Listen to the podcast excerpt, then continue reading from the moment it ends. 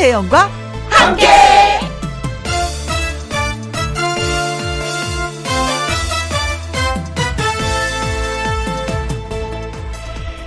오늘의 제목 정말 안 통하는 걸까?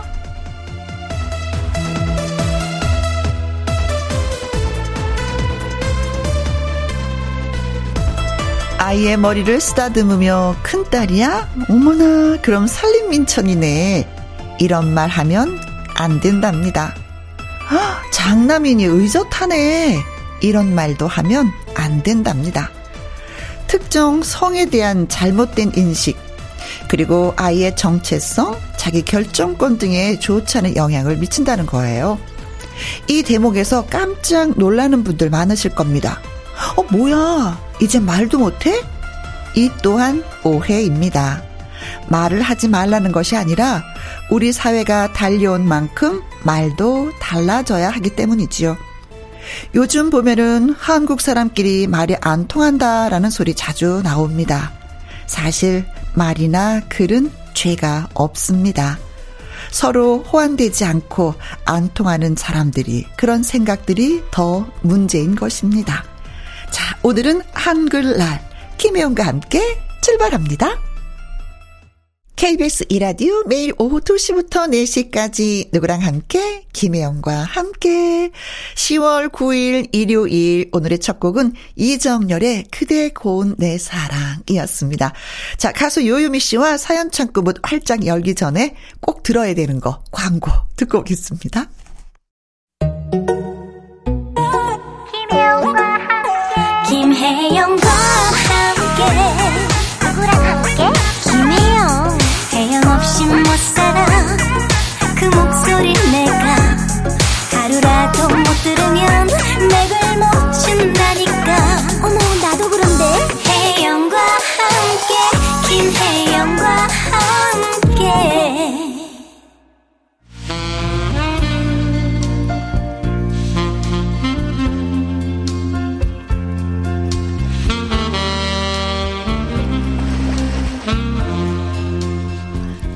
깊어가는 가을 속으로 여러분의 이야기 속으로 붕덩 빠져봅니다.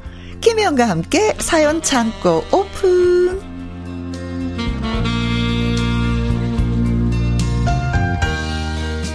상큼 발랄 트로트 요정 일요일엔 사연 전하는 요정 가수 요요미 씨 환영합니다. 안녕하세요. 안녕하세요 해피바이러스 노래하는 요정 유미유미 유미입니다 음, 일주일에 두 번 만났어요. 아, 음, 너무 좋아요. 네, 그래서 또 좋았어요.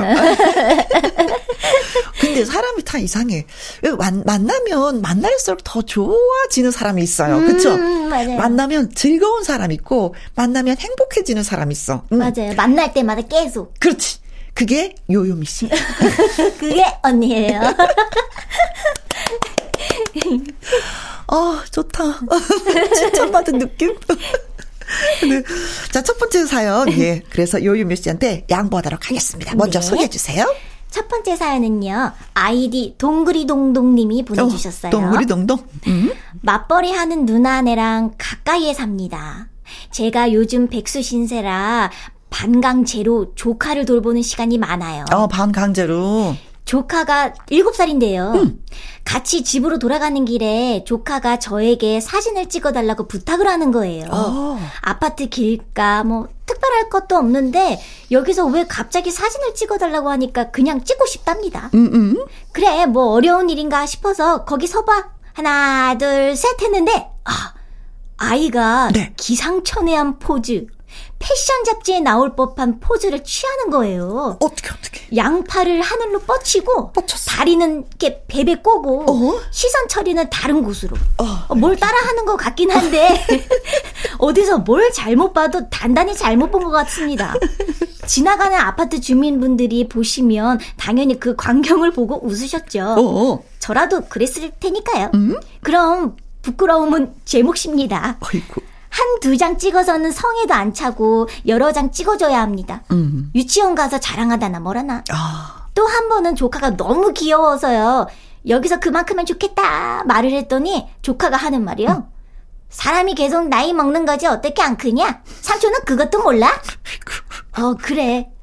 TV 프로그램 중에서 그 트로트 가수들 나오는 거 좋아하는 조카. 조카가 좋아하거든요. 네. 앞에 서서 물병 쥐고 노래 따라 부르고 춤추고 난리입니다. 어. 애 커서 뭐가 되려고 일어나요? 요즘 애들 다 일어나요. 아, 뭐가 돼도 되겠다. 응, 그러니까. 오. 오. 아니 자기 표현력이 일단은 확실하잖아요. 네. 그리고 사진 찍는 거 하늘을 손을 올리고 다리 꼬고 한 거 해보니까 되게 불편하네. 아, 여영미 씨가 이 요쪽 부분 읽을 때 제가 한번 해봤거든요. 아, 네, 네. 봤어요. 언니 하는 거 봤는데. 어, 근데 원래 멋진 포즈가 어려운 법이. 그렇지. 그죠? 어렵지. 근데 그 어려운 걸 일곱 살이 해내는 거잖아요. 와, 요즘 아이들은 이게 기기들 있잖아요. 이게 네. 자주 만지다 보니까 이게 그냥 편안한가 봐요. 그죠? 저희 어렸을 때 사진 찍으면 그냥 이렇게 V나 뭐 그렇지. 그 똑바로 서서 이쁜지 이것만 했는데. 차렷 자세잖아요, 보통. 네. 근데 이렇게 다리 꼬고 이런 건잘안 하는데 요즘 아이들이 뭐든지 배우는 게 빠른 것 같아요. 맞아요. 어. 근데 이제는 흔드네. 적당히 흔드는 게 아니라 그 물병을 흔드네 어, 마이크처럼. 물병 진다는 건요. 네. 이게 마이크 대신해서 하는 거잖아요. 그렇죠. 아, 끼가 보통이 아닌. 음, 음, 음. 네. 그리고 중요한 조카가. 거는 네. 어, 삼촌의 사랑을 듬뿍 받는다는 거지. 이게 정말 자식들을 음. 키우다 보면은 아우 여기서 안 컸으면 좋겠다 머물렀으면 좋겠어 너무 귀여우니까 이런 음. 표현을 하거든요. 근데 삼촌이 엄마 마음으로 아빠 마음으로 그런 표현을 했어요. 네. 근데 그 사랑이 그대로 조카한테 다 전달이 되는 거잖아요. 맞아요. 아. 저희 팬분들이 저한테 맨날 하시는 말씀인데. 어. 뭐라고? 요민한 더 나이 안 먹었으면 좋겠다. 오. 근데 뭐 그래. 뭐 그게 돼요. 그래. 근데 나는 그 마음이 뭔지를 알겠어. 어, 그렇잖아요. 제 팬분들이 어. 요, 요 즘 진짜 계속 말씀을 해주시더라고요. 아, 찐팬이네. 아, 유민은 이게 뭐야. 아, 안 컸으면 좋겠다. 그래. 근데, 어. 근데 저 다 큰 거거든요. 그쵸, 키는. 아, 그럼요. 얼굴에 주름이 없었으면 좋겠다. 이런 얘기지. 아, 그, 29살인데. 이 자리를 그냥 머물렀으면 좋겠다. 요 모습 그대로, 그, 그쵸. 네. 그런 얘긴데. 음. 어, 귀여워라. 네, 음. 범상차는 어린이다. 음, 그죠. 예. 요미 씨도 어려, 요미 씨도 어렸을 때부터 이런 포즈를 많이 취했었잖아요. 거울 보면서, 그쵸? 포즈도 취하고 표정도 지었지만 제가 음. 아빠가 어 여기 사진 찍는다 하면은 음. 제가 이렇게 물놀이 간 적이 있는데 이제 물 물장구 친 그 레전드 사진이 있어요. 아. 저, 저희 가족들은 레전드 사진인데요. 잘 나왔 제일 잘 나왔다고. 네. 근데 보, 그 사진이 물장구를 이렇게 치는 그런 장면과 음. 포착이 돼가지고 엄청 해맑게 웃는 게 있어요. 아. 그걸 엄청 좋아하더라고요. 아. 근데 그거 진짜 제가 생각해도 잘 나온 것 같아요. 그래, 그래, 그래. 삼촌이 찍은 사진도 잘 나와서 그 레전드의 사진이 되었으면 좋겠습니다. 아, 그래요, 네. 김광진의 노래 띄워드릴까요? 행복을 주는 노래. 음. 가수 요요미 씨와 함께하는 김희영과 함께 사연 참고 이번에는 신정자님의 사연입니다. 네. 귀민 머리가 희끗희끗해져서 집에서 염색을 할까 하다가 미용실을 찾았습니다.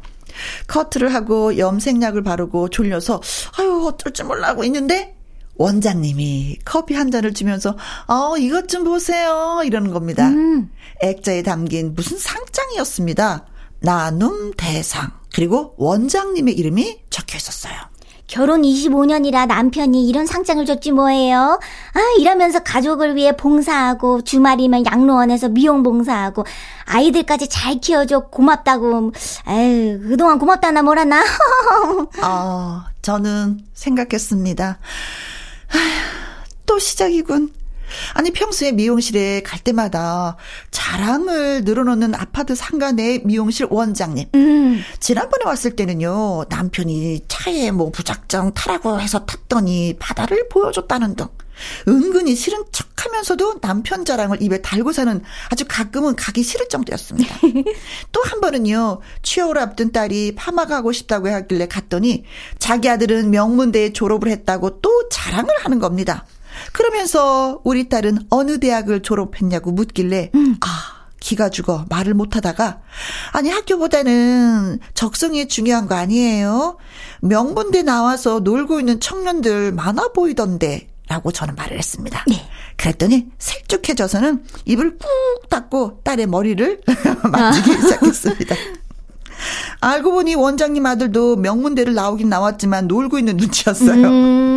음.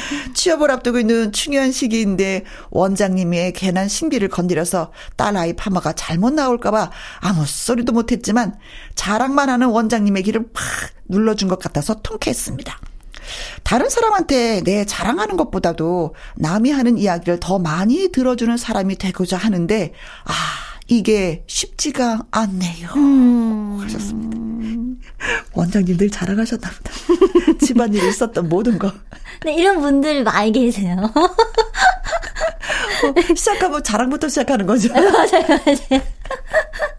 저는 제가 진짜 막 좋아하는 사람들 있으면 제가 어제 있었던 일을 다 얘기해요. 음. 어, 어, 어. 어, 저도 그러는데. 어, 어. 내가 가서 어저께 뭐 했잖아. 그래서 뭐뭐 하고 뭐뭐 하고 뭐뭐 하고 상담에 궁금해 여기지 않는지 뭐 어쩐지도 모르는데 저 혼자 막 떠들어요. 그리고 혼자 막 웃어요.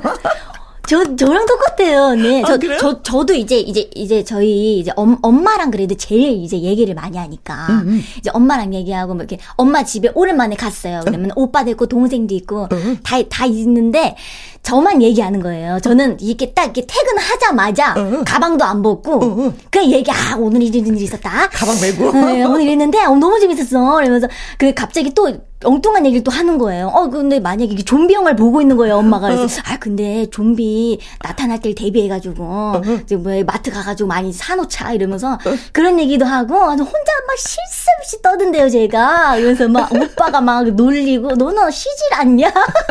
좀 쉬어 좀씻 어. 있어 막 이러더라고. 어, 밖에서 이랬으니까 집에 와서 좀 쉬어. 맞아요. 네. 근데 주로 이제 가족들한테 많이 하는구나. 아, 네. 저는 가족들한테 진짜, 진짜 말을 쉴수 없이. 근데 저는 네. 대체적으로 밖에서 많이 떠들어서 이제 집에서는 좀 조용한 편인데 밖에 나와서 같이 일하는 스탭들한테 내가 아. 그래도 많이 이해해줘서 우리 작가 선생님도 그렇고 선생님도 그렇고 좋아, 좋아, 좋아, 좋아, 좋아, 좋아, 네. 그래도 뭔가 이렇게 즐거운 게 제일 좋죠. 맞아요. 음. 일할 때 있어서 활기찬 게 제일 음. 좋죠. 음, 음, 그리고 뭔지 모르지만 막 얘기하고 나면 아 내가 그래 이 사람들하고 가까우니까 내가 얘기를 하지. 음, 어, 편하니까. 내가, 어, 어, 음. 내가 얘기 그래 저도 좀 얘기하는 건 그래 좀 가깝다고 음. 생각하는 사람들한테는 네. 계속 종알종알 많이 좀 떠들게 되는데 원장님은 손님한테 다 떠드네. 네. 그래도 이푹 다물고 일하는 것보다도 또 괜찮지 않을까 싶은데 원장님 조금만 자랑은 좀 줄이고 어떻게 지내셨어요? 잘 지내셨어요? 하고 손님의 얘기를 좀 듣는 건 어떨까? 네. 네. 싶습니다. 음. 아, 조영남 씨의 노래 띄워드릴게요. 겸손은 힘들어. 음. 자, 이번 사연은 어떤 분이 보내주셨어요? 네, 이번 사연은요, 음. 신동진님의 사연이에요. 음. 요즘 일하려고 새벽 5시에 나가보면 아. 이른 시간에도 세상이 바쁘게 돌아간다는 걸 새삼 느껴요. 네. 환경미화원 분들도 바쁘시고, 버스 운전하는 운전기사님, 새벽 인력 시장에 나오시는 분들, 우유 배달, 신문 배달, 아침부터 부지런히 바쁜 분들이 많아요. 음. 저도 대학생 때 새벽 4시에 일어나서 신문 배달을 했던 기억이 떠올랐습니다. 집이 어려워 등록금 생활비 벌며 다니느라 집 근처 아파트에서 신문 150부를 돌렸는데 150부면 한 달 급여가 14만 원이었던 걸로 기억해요. 네. 그래도 고마운 분들이 참 많았어요. 경비 아저씨들이 커피도 한 잔 주시고요. 입주민들이 신문 배달 엘리베이터로 한다고 뭐라 하셔도 오르내리기 힘들다고 엘리베이터로 편하게 신문 배달하게끔 몰래 몰래 편의도 봐주셨어요. 음. 비가 오는 날에는 신문 안 젖게 비닐도 덮어주셨고 제가 혹시라도 늦게 도착한 날에 늦을까봐 각 아파트 라인에 신문도 가져다 놔주시고 아, 그 시절 경비 아저씨 분들이 안 계셨다면요. 너무 힘들었겠다는 생각을 정말 오랜만에 하게 되네요. 감사하단 말씀도 못 드렸는데, 갑자기 군대 입대했거든요. 네. 이제 연세가 많이 드셨겠죠? 오랜만에 새벽에 나가보니 저를 다시 되돌아보게 되었습니다. 감사한 마음을 가지고 살아야겠다는 생각도 했고요. 음. 요예미 씨도 스케줄 이렇게 다니다 보면은 새벽 풍경 좀 자주 보게 되죠? 그렇죠. 이제 음. 특히나 시장 이제서 이제 일하시는 상인분들 음. 음. 이제 정말 일찍부터 준비를 하시잖아요. 아, 그렇죠. 근데 정말 저도 이제 어렸을 때 음. 이제 할머니 이제 저희 할머니 이제 따라다니면서 시장 이렇게 가고 음, 뭔가 음. 그런 거밖에 없었는데 이제 제가 이제 가수 활동하면서 음, 음 이제 음. 여섯 시내 고향 60초를 잡아라를 해서 알게 되었어요. 어, 어, 어. 직접 직접 뭔가 이렇게 겪고 보니까 너무 힘 힘들어 보이시더라고요. 맞아. 그 이른 새벽에 저도 일주일에 한 번씩은 아침마당 생방송 때문에 5시 반에 이제 집에서 나가거든요. 맞아요. 일찍 나가셔야 네, 되니까. 일찍 나가거든요. 저 미용실 가려고. 그러면은 그때부터 차가 도로에 그렇게 많아요. 맞아요. 와, 내가 수요일만 이런데 평일날은 다가 다 잠을 자는 이 시간에도 이렇게 많은 분들이 음. 도로에서 왔다 갔다. 또 하루를 시작하시는 어, 하루를 또 시작하시는구나. 네. 어.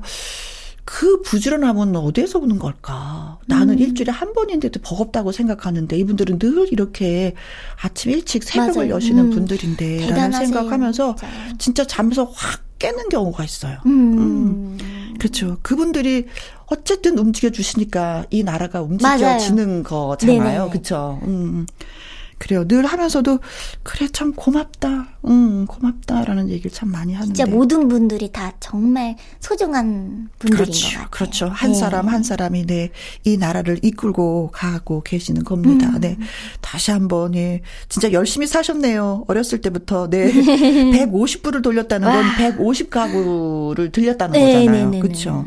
거기에 경비 아저씨가 계셔서 힘든 줄을 몰랐었다. 음.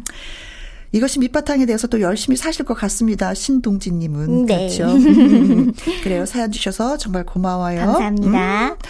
현숙의 노래 띄워드리겠습니다. 이분이 신청곡도 보내오셨어요. 네. 사랑은 김희영과 함께 사연 창고 다음 사연은 김태영 님이 보내주셨습니다. 네? 저는 경북 구미에 살고 6개월 남자아이를 키우고 있는 30대 소방관 엄마입니다.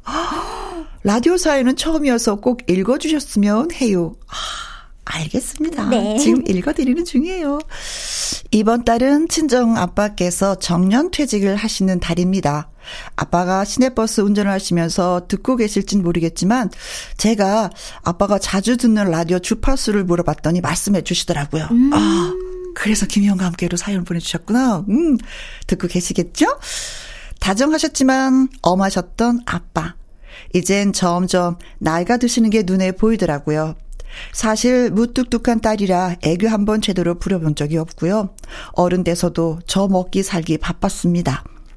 소방관이 되면서 바쁘다는 핑계로 좋은 곳 여행 한 번 못 시켜드린 불효녀네요. 아기를 데리고 친정에 갈 때마다 좋은 말이 아니라 잔소리, 모진 말만 늘어놨던 제 자신도 너무 밉습니다. 아빠는 전남에서 진월 7번 버스를 운행하고 계십니다. 코로나 전에는 인상이 험하다는 이유로 승객이 민원을 넣어서 미간에 필러를 맞기도 한 웃기고 슬픈 삶도 갖고 계세요. 음. 친정에 가면은 아빠의 버스에서 난방에 주르르륵 걸려 있었는데 퇴직을 앞두신 아빠의 심정은 어떠실까? 마지막으로 아빠에게 꼭 하고 싶은 말이 있습니다. 네. 앞으로 건강 잘 챙기시고 딸이 많이 사랑합니다. 그리고 고생 많으셨습니다.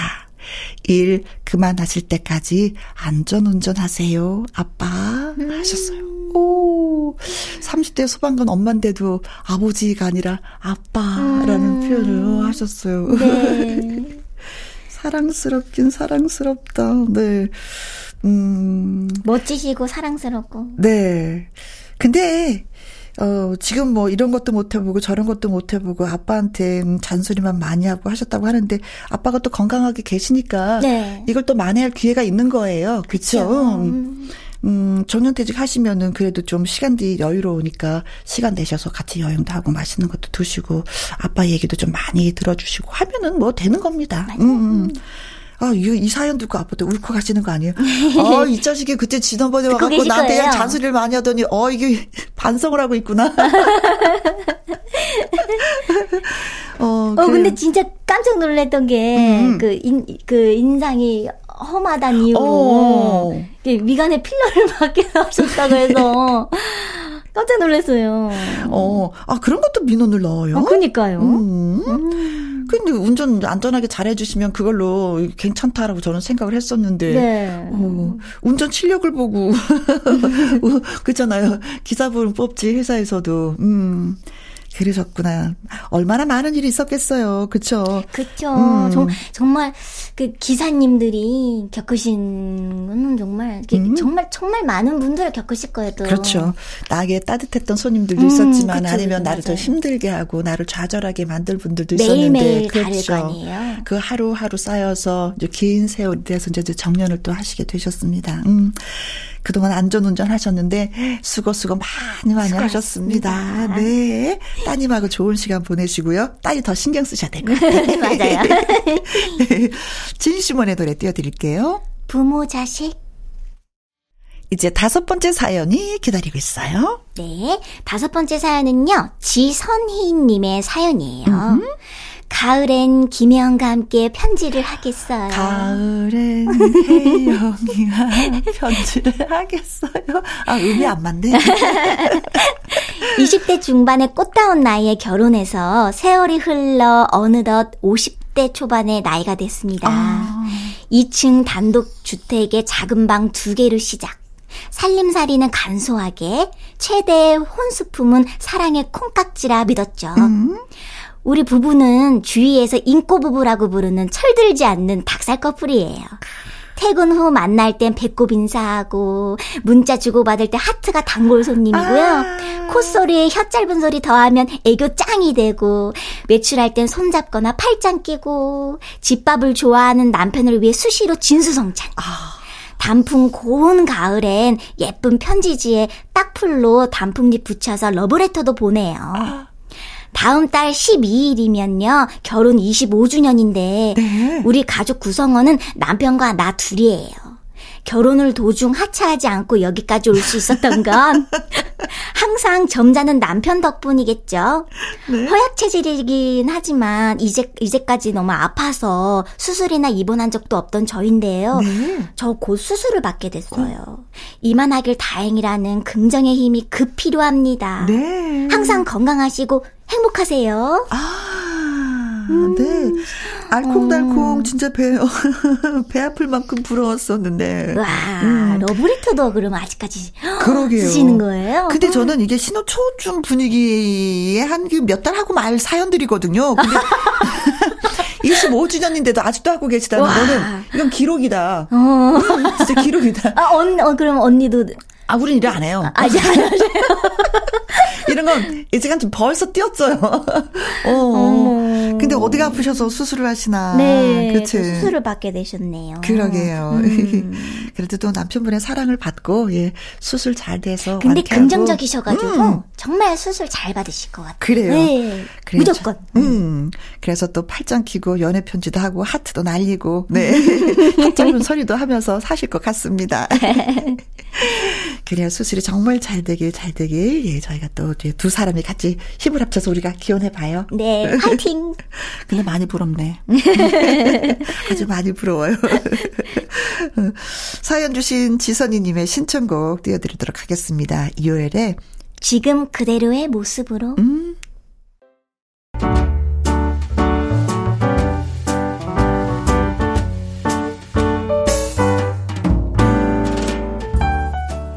김희영과 함께해서 드리는 선물입니다.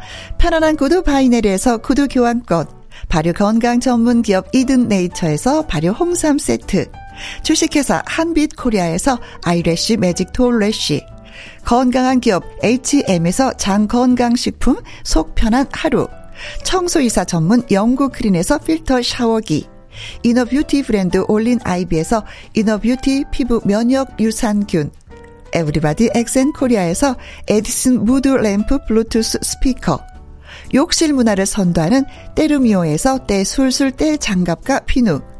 연구 중심 기업 찬찬이에서 탈모엔 구해줘 소사. 하남 동네 복국에서 밀키트 복요리 3종 세트. 콜드브루 공법 가바 보이차에서 액상 보이차 세트. 신체 나이를 낮추세요. 트레서피에서 고함량 안티에이징 영양제 산삼 순백에서 지리산 산양 산삼 순백 프로 건강식품 블라인드의 모든 것 월드 블라인드에서 교환권 하루 온종일 따뜻한 GL 하루 온팩에서 핫팩 세트. 온열 의료기기 전문 보성 메디텍에서 자수정 온열 의료기기 그리고 여러분이 문자로 받으실 커피, 치킨, 피자, 교환권 등등의 선물도 보내드립니다.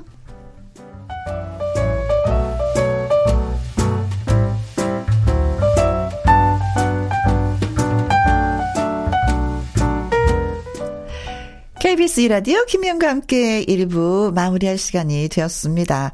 오늘 사연이 소개되셨던 아이디 동그리 동동님, 신정자님, 신동진님, 김태영님, 지선희님에게는요 속눈썹 영양제 선물로 보내드리도록 하겠습니다. 네. 1부 끝곡은 요요미 씨의 신곡이죠. 바보 같은 사람 듣고요. 이분은 명곡에 담긴 숨은 이야기를 들어보는 천곡 야화 박성훈 작곡가와 다시 돌아오도록 하겠습니다. 바이바이. 바이바이. 하, 오늘도 하트 먹어. 두 개 먹어. 고맙습니다. 감사합니다.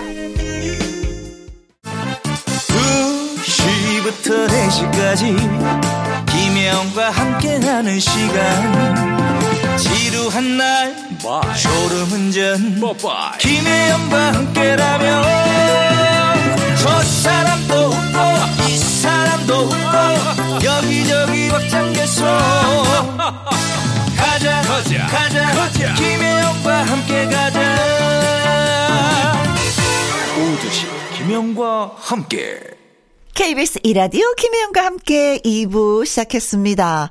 좋은 노래에 담긴 이야기를 누구한테 만든 사람에게 직접 듣는 천곡 야화. 트로트의 대부 박성훈 작곡가님과 함께 합니다. 광고 듣고 다시 올게요.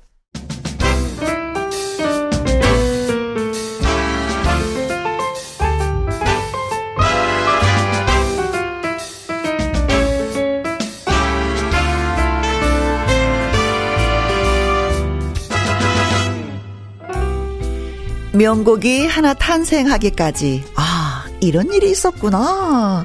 숨었던 꿀잼 비야가 펼쳐집니다. 천곡 야화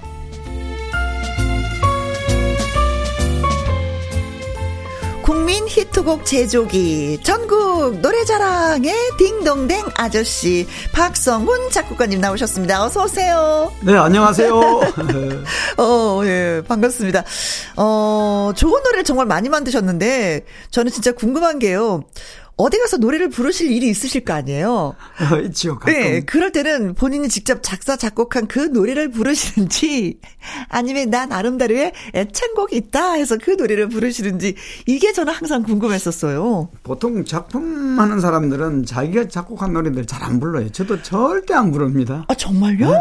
어, 아, 왜요? 이상하게 부르니까 이상하더라고. 안 맞아요. 제가 부르면 안 맞아. 어, 어 그래도 어쨌든, 제 머릿속에서 본인의 머릿속에서 가슴에서 우러나서 만든 곡인데 그게 본인한테 안 맞는 거는 그게 이제 아니 곡을 만든다고 다 맞는 게 아니잖아요. 어, 어, 어. 저는 아. 옛날에 이제 노래 뭐 음악 초창기 시작할 때 네.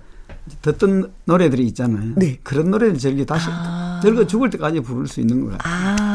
뭐 어렸을 때 예. 내가 젊었을 때 불렀던 그 예. 노래들이 예. 나한테 그냥 머릿속에 깊이 박혀 있는 예. 거지. 뭐 우중의 우중의 여인이라든가 예. 오기택 씨가 아 조금만 불러 주세요. 그럼 예? 조금만 불러. 장대같이 쏟아지는 반지가 가둬놓고 털어놓고 해야 될 것 같은데요. 그리고 이제 그 위키리 씨가 불른 60년대 초반에 네. 미련도 후회도 없다는 노래가 있어요. 아, 그것도 조금만요. 타고난 사나이에 타고난 사나이가 뭐 어쨌다고요? 어, 어, 그 노래는 전 잘 모르겠어요, 진짜. 어, 노래 그, 많이 나왔습니다. 어떻게 생각을 해보니까, 네. 자, 어, 그 가수를 보고 내가 곡을 만들었기 때문에 그 가수한테 어울리는 거지 나한테는 그렇죠. 어울리지 않으니까 예. 나는 예. 그 노래를 예. 약간 좀 내려놓고 다른 노래를 부른다. 아, 그거군요. 아니면 이제 뭐 소주를 요즘은 술을 잘 안 먹습니다만은 전에는 술을 가끔 먹으면은 노래방을 잘 안 가는 편인데 네. 그래도 분위기상 가자 그러면 어디 가냐면 그 노래방 가서 부른 노래가 박달재 울고 넘는 박달 번지 없는 주막 참 그 노래 들어보면 하면은 참 저희 아버지도 참 정말 번지 없는 주막 이런 노래들이 좋아요. 네, 그렇죠. 어느 날 갑자기 가사들이 많이 좀 변형돼가 나오니까 음. 옛 원곡의 가사들이 그쵸. 아니고 리듬도 그렇고 네, 가사도 네. 그렇고 네. 아 그렇군요. 위키리 선생님의 노래를 또 좋아하셨구나. 자, 천곡 야화. 어떤 노래들을 골라오셨는지 하나하나 짚어보면서 여러분께 또 소개해 드리도록 하겠습니다. 첫 번째로 최진희 씨의 첫사랑을 골라오셨네요. 음. 예, 이 노래가 최진희 씨하고는 정말 전혀 안 맞는 노래거든요. 어. 1991년도에 어. 최진희 씨가 그때 무슨 사정이 있어서 그 방송이 전혀 중단이 돼가지고 한 1, 2년 못하고 있을 때입니다. 네. 그리고 참 그 당시에 마침 이제 곡을 만들어 줬던 게 있는데 첫사랑이라는 노래 빠른 노래와 음. 이제 수선화라는 이 아주 느린 노래가 있었는데 네. 사실 첫사랑은 주현미 씨 주려고 만들었는데 주현미 씨가 그때 뭐 그 신사동 그 사람인가 그 아, 노래를 막 하고 있을 네, 때인데 네, 네, 끝나면 하겠다 했는데 언제 해 언제 해 한다고 하지만 그렇죠. 아 이상한 임자가 따로 있어가지고 네. 그런데 판을 만들어가 최진희 씨가 중단을 하고 있으니까 답답해서 제가 이제 각 방송국에 자주 다니는 편이니까 음. 우리 KBS 라디오에 이제 PD 하시는 분들 12시, 2시 뭐 그때는 가요 프로가 참 많았어요. 많았죠. 또 음. 이제 그 PD들이 저 또래들이었어요. 그냥 음, 음. 좀 친구처럼 지내면서 말씀드리기도 좀 편하고. 최, 그때 제 얘기가 최진희 씨한테 커피 한 잔 얻어 마셨으면 한번 들어와 이랬거든요.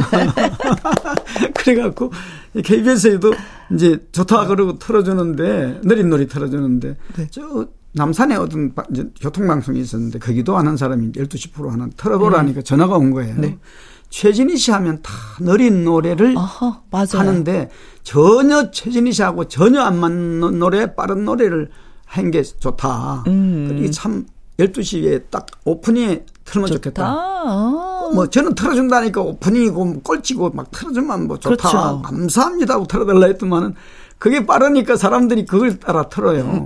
그런데 한 1년 정도 하다가 보니까 최진희 씨도 자기한테 잘 맞지 않는지. 노래를 바꾸더라고요. 아, 그런데. 아, 그러게 진짜 어떤 면에서는요. 내가 이런 스타일의 옷을 좋아하는데 내가 막 lovely lovely한 그런 옷을 입기가 참 어색한 게 있거든요. 그렇죠. 그 노래도 마찬가지죠. 그때는 이제 그 중단이 돼 있으니까 한 1, 2년 동안 전혀 음. 방송을 못 하니까.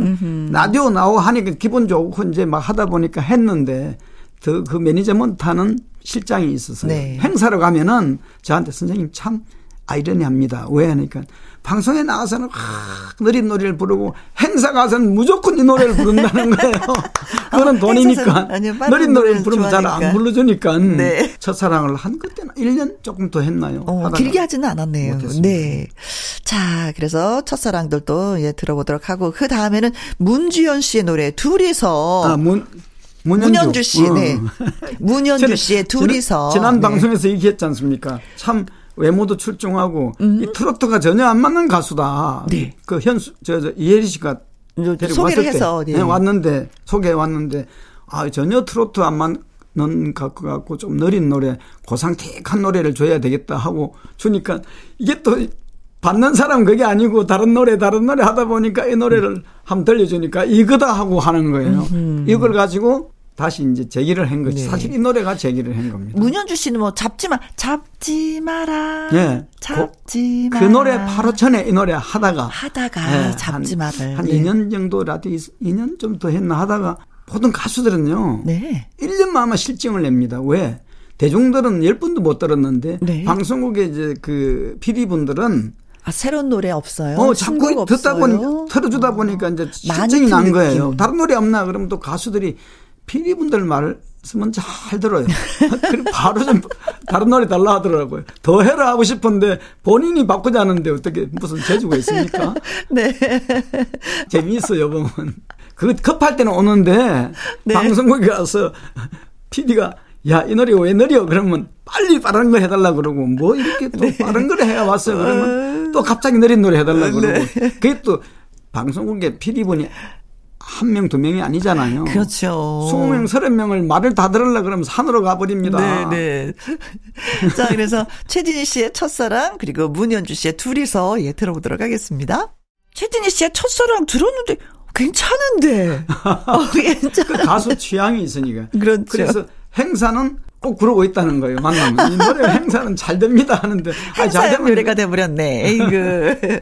자 다음 들어볼 노래들은 이제 세 곡을 연이어서 준비해 주셨습니다. 먼저 주현미의 사랑이 오네라는 곡이네요. 음. 음. 작사 작곡 모두 참여를 하신 네. 거죠 이 노래에도 역시. 이 노래는 KBS 라디오에서 주현미 씨가 MC를 이렇게 하고 있었거든요. 라디오 MC. 네. 네. 다문화 가정 이제 그 다문화 가정 자녀들을 위해서 네. 판을 만들어서 제작을 해서 이제 수익이 나면은 그게 기정하기로 아, 하고 수익금을. 돈을 많이 들어서 만들어 제작비를 만들었어요. 이제 네. 주현미 씨 목소리에 유명 작곡가들 다 뭐 모여가지고 음. 한 곡씩 했는데 그 노래가 결론적 실패를 했어요. 아, 그 여러 곡 중에 이제는 선생님은 사랑이 오네 한 네. 곡을 하고 주고 수록한 그 중에 방송을 좀 했던 노래가 이제 그 우리 선배분의 그 정풍송 씨 노래 네. 여백이라는 노래하고 주현미 씨 노래 사랑이 오네 그 많은 곡들 중에 두 곡만 방송을 두 곡만 했어요. 방송을 했는데 네. 음. 그 노래만 남았어 두 곡만 남았어요. 좀 근데 완전히 남은 건 아니고 어. 좀못 답힌 꽃한 송이지요. 아, 그래도, 어, 내 노래를 주현미 씨가 불렀어 라는 그게 뿌듯함도 있긴 있죠. 아, 그렇죠. 그렇죠? 음, 음, 음. 이렇게 많은 곡을 작사, 작곡했는데, 어, 진짜 뭐, 하늘 같은 그 하늘을 찌르는 그 인기를 갖고 있는 가수들이 노래 부른다고 해서 다 대박 나는 건 아닌 아, 거 보면 참 희한해요. 네, 그, 래요 뭐, 도저히 뭐, 이거 안 될 것 같은데 그 사람은 히트가 되고. 어, 네. 아, 기대를 잔뜩 했는데, 음음? 음? 완전히 실패. 네. 거기에 폭 속인 적도 많습니다. 네. 사랑이 오네 참 의도가 좋게 만들어졌는데, 거기를 좀 약간 숙인 노래가 됐네요. 아, 지금도 이제, 그, 뭐라 그러면 기획 상품에는 많이 들어가요. 아. 그 보면 음악 저작권 협회에서 이제 곡을 사서 인치를 붙이거든요. 네. 뭐 CD나 카세트에 이렇게 붙일 때 보면은 뭐 USB라든가 이런데 음. 사랑의 원에 수시로 아, 사가갑니다. 그래요. 네. 자, 그리고 이혜리 씨의 12시에 만납시다. 약간 콧소리 넣어서. 이것도 이혜리 씨가 네. 막 좋다고 막 했는데요. 아, 갑자기 마음이 바뀐 거야. 어, 어. 트로트를 하고 싶다는 거예요. 네. 금방 좋다고 몇, 1년 전에 좋다고 했는데 한 2, 3, 3년은 넘게 이상 해야지 이랬더만. 아, 그래 더 좋은 걸 찾는 거예요. 가수는 춤면은 더 좋은 게 없습니까? 아. 또 아무리 좋은 걸 주도 더 좋은 게 없습니까? 네네네네. 네, 그게 네, 다 네. 가수들의 공통된 생각입니다. 음, 음, 음, 음. 그런데 이 노래도 한 1년 좀 더 하다가 네. 또더 신나는 노래를 달라는 거예요. 이게 트위스트 리듬인데 더 얼마나 신나냐 그랬더만 음. 그래도 와서 막 악보를 뒤적이고 어, 이러거든요. 본인 스스로가 반응이 없다라 1년을 불렀는데 반응이 없다라고 생각하니까 선생님 앞에 와서 좀 더 선생님 노래 한 곡더 이 노래는 반응이 있는데 그래요. 그 아, 있는데도 좋은데 사람들이 왜 안 하냐는 거야. 좋은데 어. 저가 좋다는 게 아니라 대중들이 좋아해야 네. 돼. 저도 이 노래 소개하면서 이게 아이스크림이 광고가 있었잖아요. 그래서 내가, 어, 이 시간에 그 아이스크림 먹어야 되는 시간 아니야? 막 이러면서 소개를 했었던 기억이 나는데. 음. 지금, 이, 오늘 지금 세곡 할 노래들이 다 그런 노래들입니다. 그래요, 네. 참 그런데 예리 씨도 이 곡하고 인연이 안 맞았던 것 같아요. 음, 근데 보통 트로트 신곡을 발표하면은 몇 년을 기다려야 되는 거예요? 우리 저희는 보통 아야 트로트는 한 3년, 6년까지는 신곡이야 뭐 이렇게 재미삼아 얘기를 하긴 하는데 지금은 3년가 안 됩니다. 옛날에는 한 3, 40년 전에는 한 3년 하면 매체가 많아서 라디오, 텔레비전 그 할 때가 많아서 되는데 요즘 네. 없으니까 10년을 해야 돼요. 아. 10년 해야 사람들 귀에 좀 약간 익혀질 정도인데 음. 그래서 우리가 흔히 하는 얘기가 이제 우리 가요계에서 네? 노래를 하려면 김정구 선생님처럼 눈물 지전 두만강을 평생을 부르잖아요. 아, 한 곡을 깊이 팔아. 그렇죠. 그리고 음. 또한 곡 히트낸 사람이 홍세민이라고 흙에, 흙에 살리라. 살리라. 그 사람 평생 그 몇십 년 동안 하나밖에 없어요. 그 히트가 됐잖아요. 네. 지금 우리 가수들은 조금만 하면 실정을 내가지고 더 좋은 거 찾고 이제 음. 그게 세월 따라 막 급, 마음이 급하니까 지금 아주 그 온라인 시대잖아요. 네네네. 네, 네. 옛날에 오프라인 시대는 뭐 성가지도 하는데 지금 그 마찬가지로 어. 조금 하면 실정을 내가 다른 거 찾고. 아니 근데 다른 곡이 또 있어야 되는 게 뭐냐면은요. 공연을 할때 앵콜 음. 앵콜 하니까 흘게 살리를 또 부를 수 없어서. 어차피 옛날 노래 알려진 노래들 뭐 청동산 네. 박달재 울고 넘는 박달재 부르면 좋잖아요. 도만, 강 부르고 목포의 눈물 부르면 되는데. 네. 그 신, 어차피 어디 가서 앵콜하면 자기가 곡 부르고 또 신곡 부르면 재미 재미가 없어서 음. 다 돌아서 가버립니다. 네. 사람도 몰라 어, 잘 몰라. 곡이야말로 진짜 모든 분이 다 아는 노래를 또 불러주시는데, 네.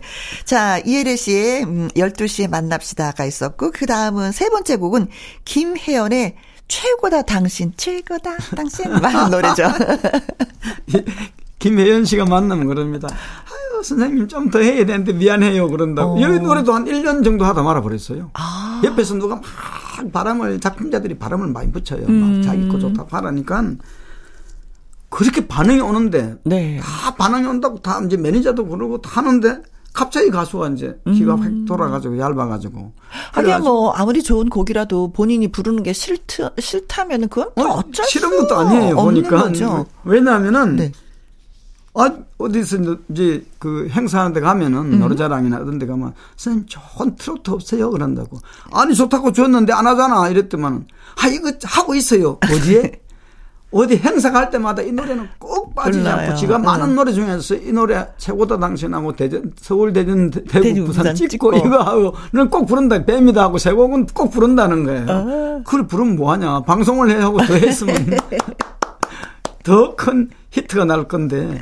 그래요. 그 알게 알게 모르게 작곡가 작사가 선생님과 이 가수와의 그 약간 뭐가 약간 묘한 그 기류들이 있긴 있군요. 아, 그런 거 있어요. 생각도 음. 안 하는 게뭐 방송하고 히트되는 게 있는 거 하면 네. 아이 가수는 좋다니까 이제 요건 히트 내가 좀 쉽게 네. 얘기하면 좀 동그랑땡이 들어올 것이다 하는데.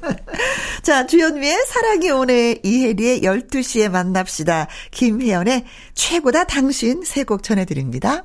천곡 야화 트로트계 미다스손, 마이다스가 아닌 미다스손, 히트곡 메이커 박성훈 작곡가님과 함께하고 있습니다.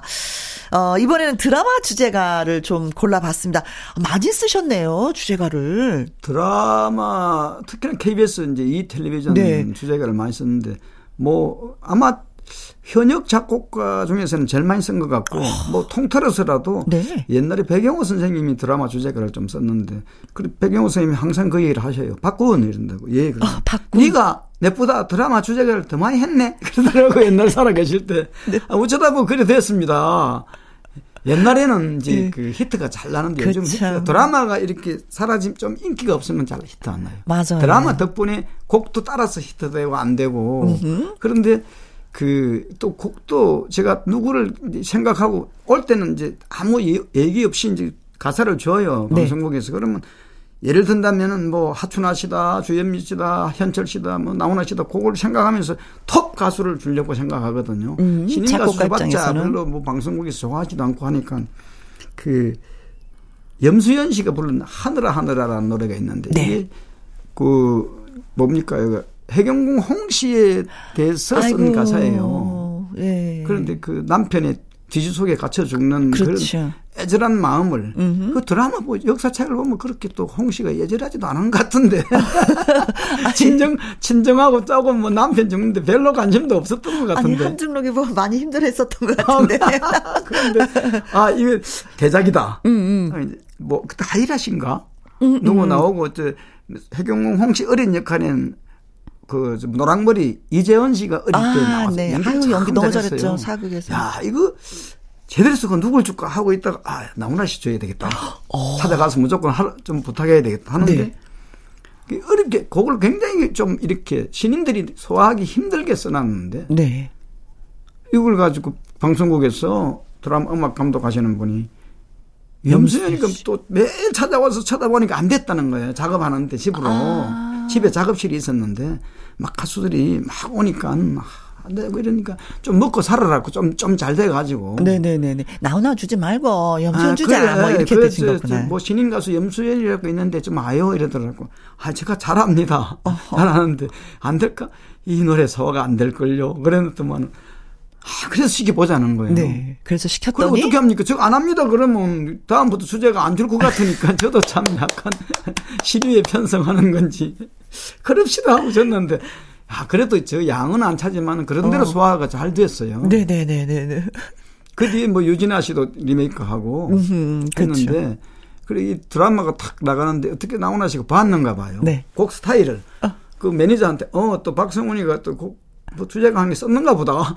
저거 박성훈이 곡인데 그래더니 네. 사실은 그냥만 한데 갈 곡이 딴 데로 가버렸는데. 네. 좀 아쉬웠지만은 예, 그래도 네, 뭐 나름대로 또 소화를 좀 잘하는 음, 예. 가수가 들으면 기분 나쁘겠지만은 부른 가수가 꽁 대신 닭이다 하고 어쩔 수 없지. 염수현 씨 미안합니다. 방송 들어도 이해해 주세요. 아, 그래도 마무리는 노래를 잘 소화했다. 아, 네. 자, 다음 곡도 이제 드라마 주제가인데요. 국민 여동생이라고 불리던 이경미 씨의 음 3호곡. 예. 이것도 3호곡도 그 드라마 주제곡. 예, 이제 87년도인가 김혜수 씨가 고등학교 다닐 때인가 음, 음. 드라마 주인공이에요. 길용우 씨하고 정보석 씨하고 저 사람 나왔는데. 아니 이것도 마찬가지로 이거는 또 주현미를 생각하고 무조건 저는 여자 가수는 하춘아 씨나 주현미 씨를 음. 생각하는데 딱 만들어 놨는데 또 거기도 똑같이 이제 한 몇 달 지나니까 하, 이거 가수 보기 너무 어렵다는 게 도와주고 싶은 거예요, 그냥. 그래요, 갑시다 해가지고. PD 선생님들이 그러시는 거예요? 드라마 음악 감독하시는 분이. 아, PD는 몰라요. 노래가 좋은지 나쁜지 어, 모르고 어, 어, 드라마에 받쳐 있으니까. 뭐 아, 음악 탤런트, 감독하시는 분. 그거만 하니까. 음악 감독하는 분이 그러니까 녹음실에 갔는데 하다가 하다가 제가 나는 자신 없습니다. 어허. 나 곡도 안 할 테니까 다른 사람 이름, 이름으로 하든 말든 갑니다 하고 와버렸어요. 네. 녹음하는데 와버렸어요. 어. 그런데 보니까 드라마 저 연출분 하시는 분 작사에 이 드라마 음악 감독하는 분이 작곡이야. 원곡은 저 곡인데. 어 선생님 이름이 사, 사라져 버렸네. 저 곡 안 해도 좋습니다. 저곡 저곡 안 해도 하십시오. 어. 나는 이 가수하고 못 하겠다고. 아. 나 열받아 못 하겠다고 와버렸어요. 녹음실에서. 네. 어 그랬더니 나중에 나 자, 방송 나오더라고요. 올라갈 때 보니까 방송이 나오는데 어. 그냥 작품자로서는 네. 양이 안 차면 뭔가 좀 이렇게 음, 신이 안 나서 신도 안 나고 그냥 막 듣기도 싫고 이렇거든요. 네. 그래서 이 노래가 그런 아픈 사연이 있습니다. 네. 그래도 선생님이 이 시간을 통해서 소개해 드리는 거 주시는 거 보니까 또 아프면서도 또 새끼 손가락 같은 느낌이 아, 있으신가 그렇죠. 봐요. 네. 어, 아픈 새끼 손가락이 운명이라고 생각하고 네. 히트되는 것도 운명이고 안 되는 것도 운명입니다. 네.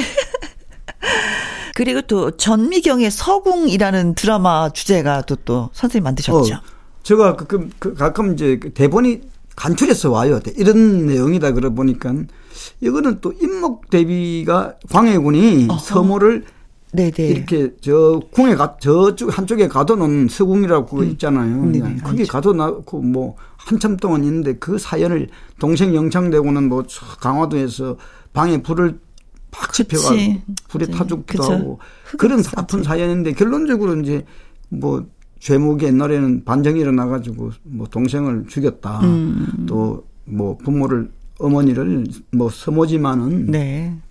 서궁에 폐 유폐했다 이런 이러는 것 때문에 이제 반정이 일어나가지고 왕자리를 내놨잖아요. 네. 근데 사실 아픈 사연이지요. 우리나라 사람들이 뭔가 즐겁고 재미있으면 좀 인기가 없고 좀 가슴 철철이 드라마나 네. 노래나 네. 가슴을 후벼 파야 어 눈물 그 샘을 자극하면서 좀 사람들이 보잖아요. 네. 그래서 그 드라마의 주제가가 서구이었었던 예, 예. 거예요. 어려워요. 서구 나니까 잘 모르, 사람들이 잘 몰라요. 음, 음, 음.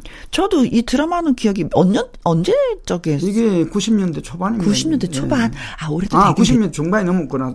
얘기를 들어보면은 선생님은요 현대극보다도 사극에 대한 그 주제가를 좀 많이 쓰신 것 같아요. 이것도 사극을 좋아하고 또 역사 그 뭐 책을 좋아해가지고 음, 음, 특히나 뭐 고려 시대나 조선 시대 이런 걸 자주 들여다보는 편인데. 그 제가 참 드라마 주제가를 많이 했습니다만은 제일 안타까운 게 주현미 씨가 부른 노래가 있어요. 어떤 노래? 조광조라고. 아, 아 역사 그 인물. 그 역사 인물인데 그 노래 노래가 주현미 씨도 그래 좋아했어요 그 노래를. 음, 음, 음. 너무 정말 대곡이고 좋다고 하면서도 management 하는 분들이 어렵다고 비켜가니까 노래가 주, 너무 어렵다. 주현미 씨는 하고 싶었어요. 이 노래 너무 좋다고 그랬는데 그게 못한 게 아쉽고 음. 또 제가 좋다고 하는 것도 아니고 아, 그러니까 박자가 다 맞아야 되는 예, 거예요. 예, 예. 부르는 사람도 좋고 예. 작사 작곡가도 좋고 management 하시는 분도 좋고 듣는 분도 아 진짜 우리 피디님 시간 나시면 그 조광조도 한번 들려주세요. 인생 유정이라고.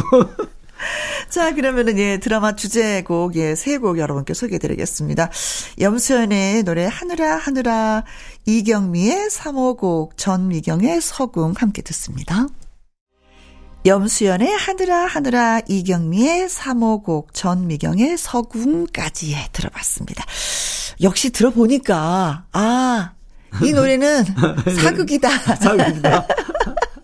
현대극이다. 어, 이, 느낌이 탁탁탁탁 오네요. 네. 악기 자체가 벌써 많이 다른 것 같아요. 아무래도 이제 사극을 하다 보면은 뭐 대금도 들어가고 뭐 음. 피리 소리 뭐 별게 우리 국악기가 들어가잖아요. 그렇죠. 현대 저뭐 극이면은 음. 그런 들어가면 아이 뭘 이거 이게 왜 피리 소리가 들어가 전설의 뭐 고향이야 그런단 말이에요. 네. 그러다 보니까 어, 또 재미있어요. 그러면 저도 많이 배우고. 네. 아, 그러다 보면 편곡하는 것도 참 어렵겠어요. 그렇죠. 이제 드라마 얘기를 하다 보니까 생각이 났는데, 이 노랫말이 먼저 나오는 거죠? 예, 그중엔 다 나옵니다. 먼저. 노랫말이 나오고, 예. 거기 이제, 어, 곡이 붙여지면서, 예. 가수가 누가 할 것인가, 그러니까 이렇게 되는 거죠. 일단 가수를 염두에 두고 해야 곡이 이제 이 가수가 이 음역을 낼 수 있겠는가. 음. 뭐톱 가수들은 다 아래 위 다 나오지만은 그 아직도 그게 좀그 안 되는 분들이 있거든요. 음, 그렇군요. 맞춰줘야 되니까. 네. 기성 뭐 옷집에 재단사가 옷을 맞춰줘야지. 지 기성복 맞춰놓으면 만들어 놓으면 누가 사과 가나? 그렇잖아요. 맞아요. 네. 천곡 야화 오늘도 이제 마지막 곡 하나만 남겨두고 있는데 음, 어떤 곡이에요? 김국환 씨 노래인데 참 제가 김국환 씨 트로트를 하는데 제가 이렇게 많이 트로트 쪽으로 노래할 수 있도록 일조를 했다 그러나 그 좋은 건 아니지만은 네? 바람 같은 사람 하고 나서 인생은 직진이야. 인생은 직진이야. 예. 네. 이게 우리 그 TV 저 KBS 2 텔레비전에 네. 아, 1 텔레비전, 2 텔레비전도 예능국에 국장 하시던 분이 시를 써놨다고 저한테 보여줘요. 네. 가니 커피 마시자 그래갖고 국장철에 가니까 그래 그 중에 시를 한 두 개, 세 개 가져와가지고 어. 하나 골라가지고 했던 게 인생은 직진이야. 그래 그것도 아. 김국환 씨가 느린 노래 많이 부르니까 좀 빠른 노래 해갖고 네. 돈이나 풀어보소 하고 어. 만들어준 거예요. 네네네네네. 그래 더 재밌는 게 며칠 전에 이제 노래자랑 갔다가 김국환 씨가 박 선생 예. 제가 그 노래 부르는 데 어디서 보니까 다시 어디 밤중에 케이블에서 나오는 걸 봤는가 봐요. 네네. 그때는 내가 상당히 얼굴이 팽팽했어 이러더라고요. 지금은 모자를 썼지만. 아 그때 내가 노래 진짜 잘했어. 난 저 노래 잘했어. 노래가 아주 좋았어. 이 말씀하실 줄 알았더니 내가 그때 아니, 팽팽했어. 그때 얼굴이 팽팽하고 그때는 쌩쌩했어 그러더라고요. 그때야 뭐 그래서 뭐 얼굴도 팽팽하고 모자도 안 썼죠. 네. 아 그때가 몇 년도였는데요? 그것도 한 이 노래 나온 지가 16, 17년 됐습니다. 아. 그렇군요. 네. 음. 아, 보면은, 이렇게, 그, 어떤 그 가사 같은 것들이 영감을 얻는 것도 있지만, 시로서 또 이렇게 곡이 탄생되는 경우도 종종 있어요, 보니까. 그쵸? 예, 그런데 그 시인분들이 시를 많이 써가 오는데 그 음. 가끔 이제 저한테 오는 게 아니라 하라고 아는 사람들은 소개를 해가 오는데 시인분들의 시가 노래가 잘 안 돼요. 아, 그 많은 노래리. 유명한 시인들도 뭐 서울 시도 몇 곡밖에 안 됐거든요. 음, 음, 노래로 음. 만들어진 게. 그건 왜 왜 안 되는 거예요? 그게 이제 너무 어려운 거야. 마. 우리는 쉽게 풀어 나가야 되는 대중들한테는 어떤 데는 보면 시들이 좀 오묘하고 깊이가 있잖아요. 네. 대중가요는 듣고 그냥 그냥 즐겨야 되는데 그런 아마 차이점이 있지 않은가 그런 생각을 음, 해봅니다. 그래도 뭐 인생은 직진이야 이 시는 괜찮으셨나 봐요. 아, 대중가요에 잘 맞는 것 같아서 만들었습니다. 네. 자 그동안 이제 천국 야와 함께 해주셨는데 음, 어떠셨어요?